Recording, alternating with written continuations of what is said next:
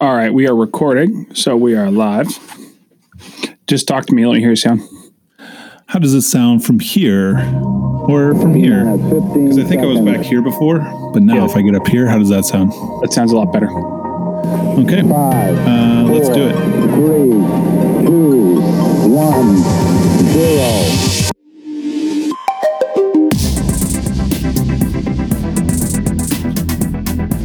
So, Matt, here we are. Uh, you know, net zero to hero. This whole thing is um, intended to be beneficial for people in the community uh, looking for high performance energy solutions, uh, jumping onto the pathway of producing energy efficient homes. And the process of doing that is modeling it.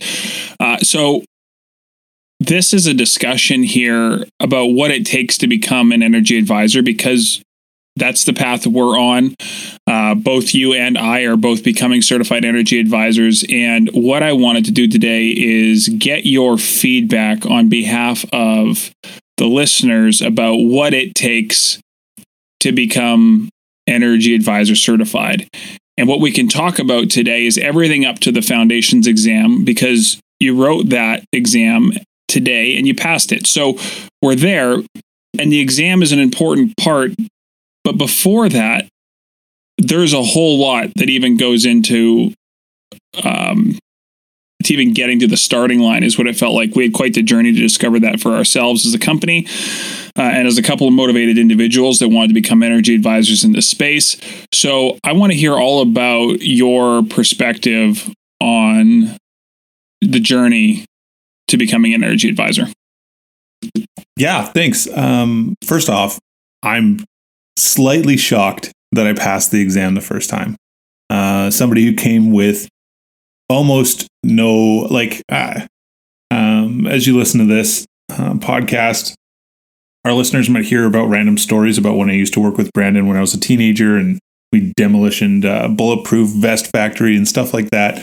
So I, you know, I've been around construction a little bit, but have I ever been asked you know, if you're standing from the property line and you're looking at a building, what, you know, in a blueprint, what kind of type of plan is that? Is that an elevation plan or nobody's ever asked me whether that's a site plan or a section plan or whatever. So I I had zero information on that. And so now I'm I'm going into this test thinking, yeah, I'm going to give it a good go. I know Brandon passed it, but that's because Brandon has tons of experience and also I think he's just smarter than I am. So yeah, I, if if I'm telling the truth, I thought I was going to fail today, um, but I gave it my best effort, and uh, I'm I'm pumped. I'm sure it's like a pass fail fifty percent kind of thing. There's no way they're looking for a seventy or eighty percent. I still Pass. think it's 70 as a minimum threshold, is my guess.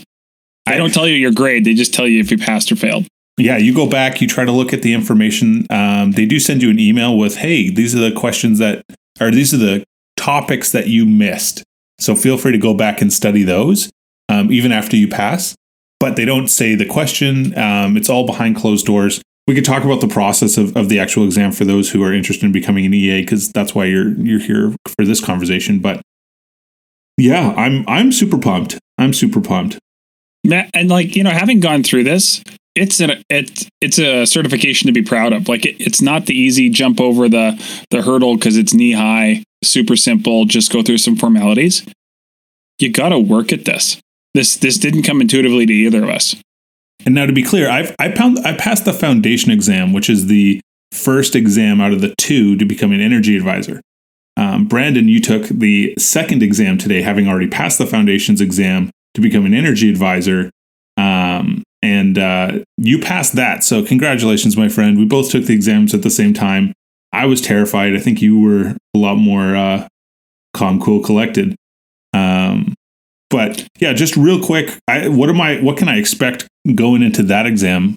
You know, when I take it in a couple weeks here. Yeah, and because this this is like a foundations exam backwards kind of podcast right now. This episode. So, what I would say is it's more technical and the energy advisor exam in some ways is simpler to study for because we figured out where the information is which is part of what we want to share today Yeah. but it was like if you figure out this information you can pass the exam the problem is is that it's you know one of the documents is 193 pages long and the others uh, you know, nine sections of web content, and then there's another section. So you're, you know, you're going to have to thoroughly understand 250 pages of information. Uh, and you'll be tested on the minutia of it. But I thought the foundations exam was actually harder to study for because when you look at the criteria they're examining, it's like everything from how do you tie your shoes in the morning to the specific structure elements in the roof attic truss system. And it was so diverse. I actually found it more complicated. And and they would actually want you to know some energy advisor material. Because they're saying, hey, there's condensation on the window in the you know on the lower half of the the window in the bottom floor, but they had just redone you know the insulation and their attic hatch to make sure that it was really well insulated. What what is causing the condensation? You have to understand from an energy advisor perspective what's going on there but then also at the same time they ask you a question like hey these uh, post world war one industrial era homes are built and they show you a picture and they're like what are these homes called yeah it's a picture of like a 1953 toronto star like newspaper article it's like it is the worst what type of home is this I still don't know, Matt. You've written the exam. I've written the exam. We've talked about it. I still don't know. we have no idea. And so, and so, you know, I could see uh, people from lots of different construction backgrounds. You know, general contractors, uh, builders, uh, heck, uh, plumbers, mechanical engineers. Um, you know, uh, guys who do electrical. There's going to be certain sweet spots that you're going to absolutely excel in because you're like, I know this beyond a shadow of a doubt. There's going to be other things that you're like, I've never heard of before because I've never been a part of that process. So for me, just being never a part of any of those processes, I just had to. Uh, I don't know if you've seen that episode in The Office where Michael Scott's just like, I just need to learn everything about everything, and that's basically where I had to start. So you know, people are gonna. This this is the hard part about exams because it's so subjective. People different learning styles, and uh, you know, and I would consider you to be a very intelligent man. You have uh, you're comfortable with you know software programs, business processes. There's like there's no concern about whether or not you can do the work of the EA. The question is, can you like so studying for the exam and passing like the you know section 3.2.1.4 specification on combustion spillage due to a oil fired hot water system. And what like how much time and energy did you spend to get here? Just to give a grid for people like if they're gonna if they're gonna go for the foundations exam how much time how much energy how much effort? Uh, so there's two things that kind of happened. One is we're actually studying for our passive house um, home designer certification and in passive house they talk a lot about ventilation systems energy recovery units heat recovery units um, so some of that was uh, they talk about building envelopes and um, there's a lot of air barrier and um, you know uh, EIFS systems talk in passive homes. So some of that's related. So I'd take a good portion of that. So maybe 20 hours ish. Like that was eight. That was that was so far. We put eight days into studying that. Yeah. Yeah. Now, I now not all of that was related to the foundations exam, but there was a lot of learning that was done that was you know through a teacher and then and then the rest of it was essentially hey we're going to google stuff and like look stuff up online uh, we stumbled across we were able to google and find a supplementary guide which was uh, there's about there's two or three uh, certified canadian you know teachers that help you prepare for the foundations exam but the canadian government is very quick to tell you that these that the, in no way it, you know are they linked to these guys so I, yeah, I don't they're not service organizations. They don't have any affiliation or accreditation from um, uh, the government of Canada. So it'd be like you and I deciding that we're going to create a course on how to be a Ford truck assembly plant specialist, having never done that, but training people how to do it is kind of what it feels like.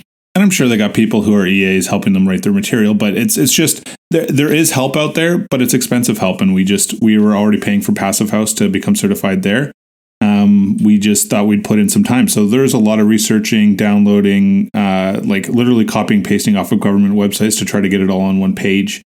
Um, but even at that point, there's still it's just it's just a little anthill with all all of these different you know caverns and holes and twisting. So oh, we're making it sound pretty terrible, Brandon. Like we're making this sound like it's well, almost well, impossible, Matt. Because it was like, and, and I'm saying that like uh, part of the reason why we're doing this is going. It sucked for us, like, and with trying to Yeah, be effective and efficient with our time, and we want to do this. We want to become energy advisors. So. It, and the, I think the government wants to promote people becoming energy advisors, but yet they make the process really vague. And one of the things that our takeaway is that there's no clear defined path.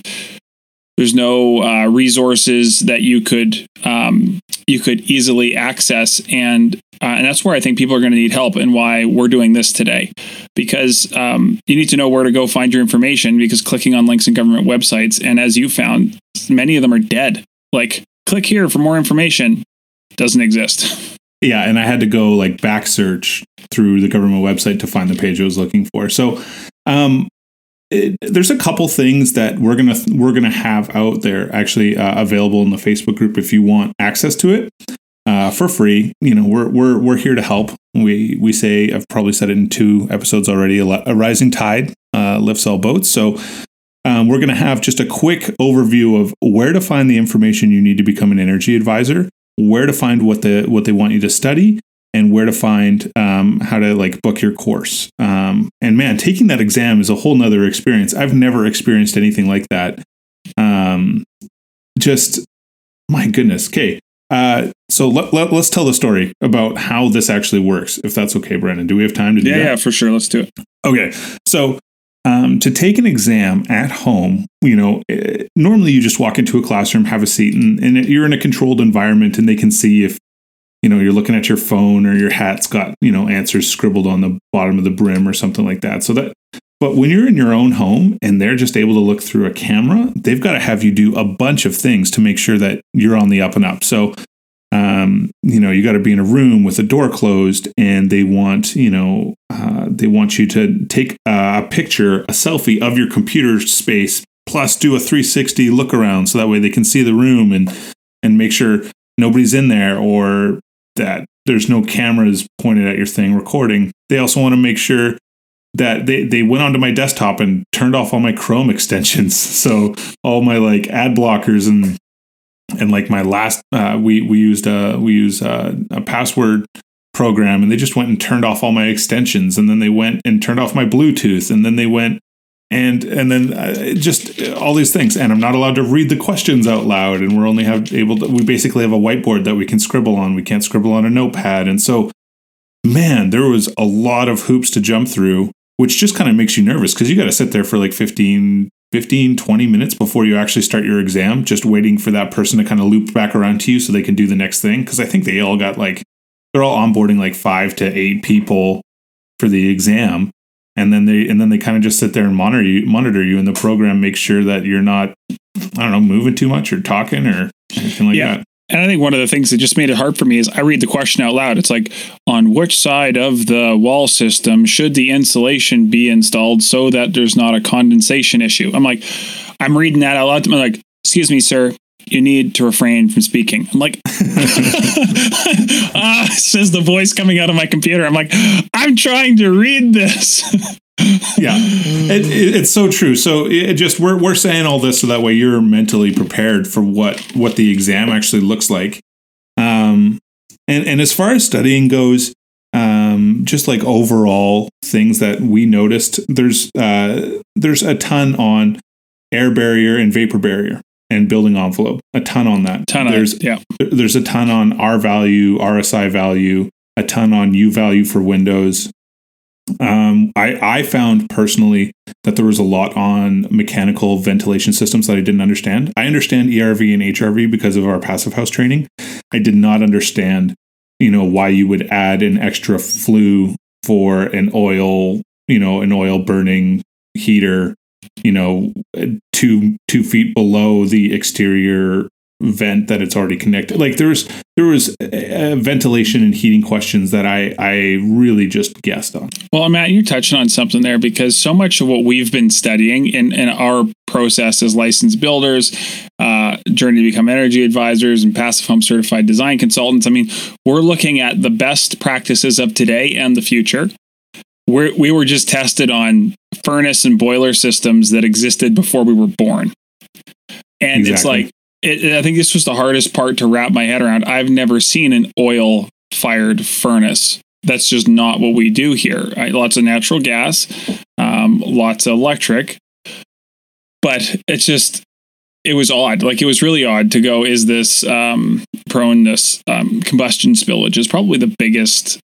They, they tend to beat on that drum, is what it felt like to me, because it's it's a life and death risk as well as being energy efficient or inefficient, and uh, and there's there's a several combinations uh, of old boilers and old furnaces that really complicate things. And sometimes you got to collect the model and serial number. Other times you got to collect the BTUs and efficiency ratings. And um, yeah, getting all that straight definitely it, it took some focus for sure. One of the things that uh, Brandon had trouble with because we all I got to read his email of the things he messed up on. And one of the things that I was really thankful that I knew going into this was that the higher the energy rating, the better, and the lower the U value, the better. So the U value is what basically you know calculates the thermal uh, the thermal effectiveness of your windows and how much heat gets through.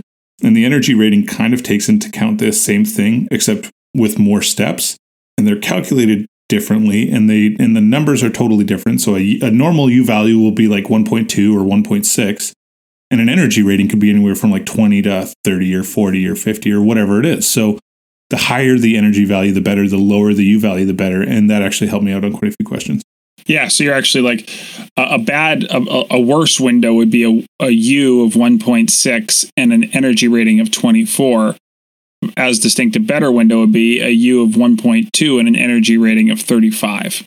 Yeah, it's an it's it's inverse. It doesn't really make sense, and there's no like traceable logic to it unless you're like a mathematician and you totally understand uh, the equations that get people there. And you know what? Outside of calculating perimeters and areas of floor space, um, like know how to calculate, you know, the area and and, and diameter of a circle, uh, know how to, you know, calculate triangles and and you know, pretty basic stuff if if you took I don't know grade ten math, but brush up on it if you if you haven't done that in a while. But I was really really thankful there was not a billion formulas um, because sometimes when you're studying, I, like some you saw some of those formulas and they actually show you how they calculate u value and then you know some of the study materials even ask you to like give it a go and try to calculate that. And i'm i'm so yeah. thankful that that was not part of the test. Or uh, yeah I'd, I'd still be taking the test. Yeah you know and and to to to, to the NRCan's credit which is natural resource canada uh the supplementary guide they give us to study actually had some complicated perimeter equations where it was more complicated than the exam was a lot more straightforward is what i'm trying to say. But i'm confident because it showed up on both our exams where you have to do a perimeter and part of the foundation is a circle. Like there's like a parapet or a call like a spiral staircase or cinderella's on, or rapunzel's on top of the tower kind of thing. Uh, and you're gonna have to know the area and perimeter with a circular foundation system. So you just got to get that trigonometry uh, so that's not trigonometry the pi r no 2 pi r is your perimeter. pi r yeah. squared for area. is your area. Now, I, I, will say this. This is all for, obviously, Brandon just brought up NRCan. This is all to become a Canadian energy advisor. Um, so if you're an American, you might find some of this valuable. You probably find uh, some of this won't make, you know, won't make a difference to how you do your world. If you are an energy advisor or know somebody who's passed, you know, passed on and jumped through all the hurdles to become an energy advisor and they want to be on our show, please reach out to us. Um, we would love to have somebody from the US. Um, and I'm sure it changes state to state, but just kind of give an overview of what it takes down there. We'd love to know because we're jumping through all the hoops here and we'd be su- super curious to know whether it's harder or easier to do this depending on what state you're in or or do you just pay a fee and get an EA, licensing fee? I, I don't know. So we'd love to have somebody from the US, US come on and, and talk about uh, what that looks like. For sure, because it's neat. You know, jurisdictions are, are are mandating slightly different things, but we're all on the same train trying to make homes more energy efficient. And uh, so this is why we're excited. This is just the path we're walking along with many others. Um, thinking, Matt, uh, another uh, thing that would be good to you said mention trigonometry, and this reminded me. Um, so definitely on the foundations exam, I remember lots of questions, lots being three, five, where they give you the the volume of a space. So like a rectangle, it's a rectangular room, which is 10 meters deep by five meters wide by two meters high. But then they'll say something with a gabled roof that and you got to figure out the total volume of the space, and that's where it's going to gabled be. roof, gabled roof with a slope of twelve by twelve, and you, you know you just Yeah, so the 12 12 tells you it's a 90 degree, right? So right. you got to do the the base times height divided by two to get the volume of the triangular prism roof, basically on top of the rectangle a rectangular prism below that. Um, but the hardest question for me, Matt, came in the the form of slope. Like they give you the it's a gable span, so the measurement goes across the whole roof, but they want to know the roof of the system, and they only give you like the rafter, like the the rafter length or something like this. Yeah, they give you like the angled roof length. I honestly, you got to get your Pythagorean theorem on. If you haven't done a squared plus b squared equals c squared in a while, it's going to feel weird. It totally Um, is. Yeah, yeah. I'm but glad. you also, I, I, don't, I don't know if there's a faster way to feel smart though. If you're like, man, I don't feel very smart, and you watch a quick two minute video on how to do that theorem, and then you can feel like you can calculate anything. It's an awesome feeling. Um, but yeah, there's there's a lot that goes into this, and uh, it's actually making me. Um, uh, Brandon, uh, correct me if I'm wrong. We've talked to a lot of people in this space already, and they do not feel. How how do you say this? I want to find the best way. They just don't feel appreciated by the you know the con- uh, contracting community at large. Um, in the same way that like a first aid attendant, you know, the the first aid guy on site, you know, he's like, yeah, everybody hates me. It's like when the EA shows up, these guys are like, ah, great, you know. So I, it- it is one of those things where I'm I'm gaining a ton of appreciation for what people like this, you know, the men and women who've really worked hard to become um, proficient in this. That's a there's a lot going on and a lot for them to understand. Totally, and I because uh, you know, if if I think that's one of the things we need to do as um, as agents in the space is not be the person who always comes onto the project and says, "eh, not good enough," because nobody likes those people. They just the, the setup's terrible. There's no uh, there's no alignment towards common goals or uh, desired outcomes. And so one of the things we're excited to do because we're licensed builders ourselves and we're getting into this space because we want to be proactive rather than reactive in providing high performance building solutions. Uh, is that we know that providing solutions that work and engaging with people in a solutions focused manner is how we're going to succeed. Period. Because the construction guys out there that are busting their butt to build homes are trying to do a good job and make a buck while they're doing it. So yeah, we're this is going to be really interesting. How do you, how do we hold a standard that says this is what's required uh, and this is what works, and we're in it with you, uh, and we're better together. So let's collaborate. especially now when the government has that stick hanging over you, you know, that heavy stick of, well, you're just not going to be allowed to finish the project until you meet the air exchange Oh man, yeah. metric, right? So, so uh, something I know Brandon has talked a lot about, and we might even be able to do a whole podcast on this at some point. Would be um, just the the value of early communication, and so the the goal would be to be on site, hands on, working with the team, and and uh, making sure that they understand and are, and feel comfortable with you know their process and how to make sure that you know if we if we need uh, an air barrier to be uh, an actual air barrier and have zero holes in it with all the you know with with all the windows and and pipes that piping that has to go through that um, that they're comfortable and they feel like they know how to do that well so um, we're really excited once we can get going on this and, and the fact that brandon has already passed his ea exam means that he can actually start doing work in this realm which is kind of freaky to us. What is that? uh, Well, it's freaky to me, Brandon. What does that? What does that do to you to know that you can like go out there and start drumming up business and actually like producing, energy advisor work? Well, actually, Matt, this is one of the funny things about like that. I was sitting there finished my exam, and this has been us for this entire process. Okay, we did this thing. Now what? Uh, you know, we passed the foundation. Now what? Oh, energy advising exam. Okay, now what?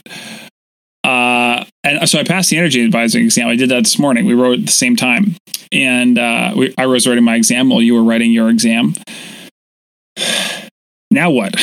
is like the question. I'm honest because we have these service organizations that that we rely on as energy advisors, and they're essentially the bridge from energy advisor to to the government, and they and we have to align with a service organization, and and I I I believe we have to write we. So now that I passed the energy, we have to do five model five i call it sample projects or projects that are thoroughly audited or something is quality control which is absolutely you know necessary and appropriate. It's just like, so who do I talk to about that? Do I go talk to my five best friends and model their homes? Like, where how do I get access to the software now? Am I listed somewhere? You know, I don't even know who to click on, what to who to talk to, uh, who to reach out to, and this has been such a bewildering process uh, to do proficiently. So, anyways, talking about service organizations, we're going to touch here for a couple of minutes. Uh, what have been some of the challenges that we've uncovered around service organizations? Yeah, absolutely. Service organizations um, in Canada are kind of the overseers, and and so service organizations are the ones who all the EAs work for. Um, you not like if, not like corporate on payroll work for. No, but you right. can. You can. And so basically you can't submit your own energy, you know, your own energy guide for a house to the government without going through a service organization. Um, so I guess you could kind of choose between which service organization you want to, you know, if, you know, if one's slower than the other, you can kind of figure that out. But you're going to want to be trusted by them in their system, and you're going to have to pay them a fee to have them actually process it. So obviously relationship building with a with a good service organization is going to be really key there. And what we've learned is some of them are just really really busy right now, and um, we're going to have to we're going to well all of them. Like I, I don't know if we've talked to anybody who's like yes we want smart guys who have figured this out and walked their way through the program by themselves without any training which essentially brandon has and i'm, I'm hoping to, to finish in, in a couple weeks here. That's the that's a huge step. And when we call around, just uh, people like first of all, if they're even just able to pick up the phone's a big one. So, um, yeah, this is this is going to be an interesting journey, and we'll share with you guys what organizations we're we're working with, and it could just be a local BC one, it could be a national one. It, like we have no idea what kind of service service organization we're going to line up with, um, but uh, we're really excited to be a part of this community and see what this looks like moving forward. Yeah, I like that. Uh, yeah, and there's going to be lots to discover, which is uh, you know just gives us more to share. So we're hoping that this lightened the load, or perhaps acted as a bit of a beacon in the fog. Uh, to guide those of you that want to follow our footsteps or just stay apprised of best practices. Um, because if you're looking to renovate or build a new home or apply for any of the government your utility grants, you're going to need to intersect with an energy advisor, and it'd be good for you to know exactly what they do why they do it and uh, distinguish between high quality and low quality players in the field. So um, that's all I have to say. Matt, is there anything you'd like to close with? Again, if you're part of this journey, we want to be with you. Um, feel free to join our Facebook group. There's going to be free resources online to help you get where you're going. You can also reach out to Brandon and I there as well, and uh, we can answer any questions you have personally because um, yeah, we love we love to help people and be and be a part of what they got going on. Yeah, and and Matt, again, the reason for the Facebook group isn't because we like collecting likes. Our egos aren't attached to that. Uh, no. But we just need a common, easy, accessible place where you can get in touch with us and access the information that we're we're trying to make available. It just seems like the most straightforward way. Now it is a private Facebook group, so some people logging on are going to be like, "Hey, why do I have to, you know, apply?" It's like, well, we actually don't want. this is where the cool people hang out. yeah, well, or it's just like we don't want random people from the Philippines joining and then spamming, you know, the the random creepy stuff in there. I nothing against people from the Philippines, but I've just got a lot of friend requests from people in the Philippines. I don't know why I'm I'm attractive to these bots or, or fake profiles that people create, but we just want to make sure that everybody in the community there is is supposed to be there if that makes sense yeah totally because i want to maintain the quality of this um, just to respect you uh, in this space so that matt all the best yeah thanks for listening guys Tranquility Base here. The Eagle has landed.